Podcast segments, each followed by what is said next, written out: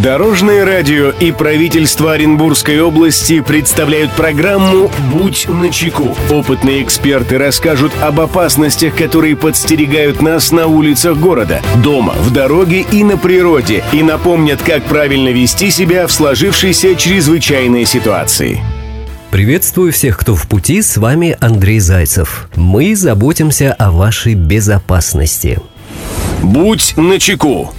Все чаще для продажи недвижимости, автомобилей и других вещей оренбуржцы пользуются услугами популярных интернет-сайтов, на которых размещаются объявления с подробными характеристиками товаров и услуг. Однако мошенники не дремлют и продолжают планомерно разрабатывать различные схемы для личного обогащения. Сегодня поговорим о том, как обезопасить себя и не стать жертвой мошенника. Здравствуйте, Дорожное радио, меня зовут Алексей. Такая ситуация у нас произошла. Мои родители недавно чуть не стали жертвами мошенников. Чтобы быстрее продать машину, отец разместил объявление на нескольких сайтах. Ну, как многие это делают, собственно. Звонков было немного, однако один покупатель очень насторожил. Просил перечислить задаток на банковскую карту.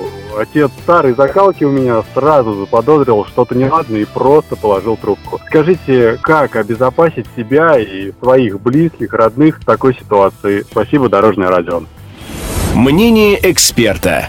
Эту проблему прокомментирует прокурор Акбулакского района Николай Медведев практике правоохранительных органов участились случаи, когда человеку, подавшему объявление, звонит неизвестный, представляясь потенциальным покупателем и которому понравился продаваемый товар или объект недвижимости. При этом потенциальный покупатель сообщает, что ему понравилось продаваемое имущество по размещенным в объявлении фотографиям, и он, не осматривая, хочет его купить, а для подкрепления намерения покупки хочет перечислить задаток на пластиковую карту продавца.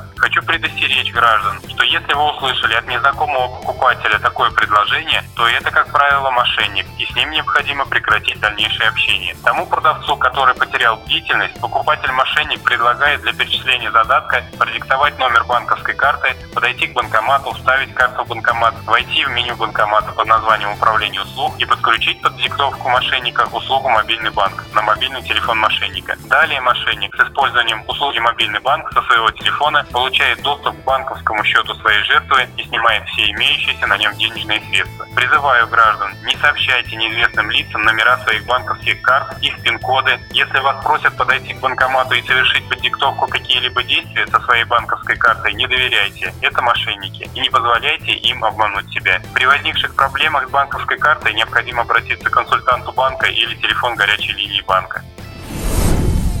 Друзья, берегите себя и всегда будьте начеку. Андрей Зайцев, счастливого пути. Будь начеку.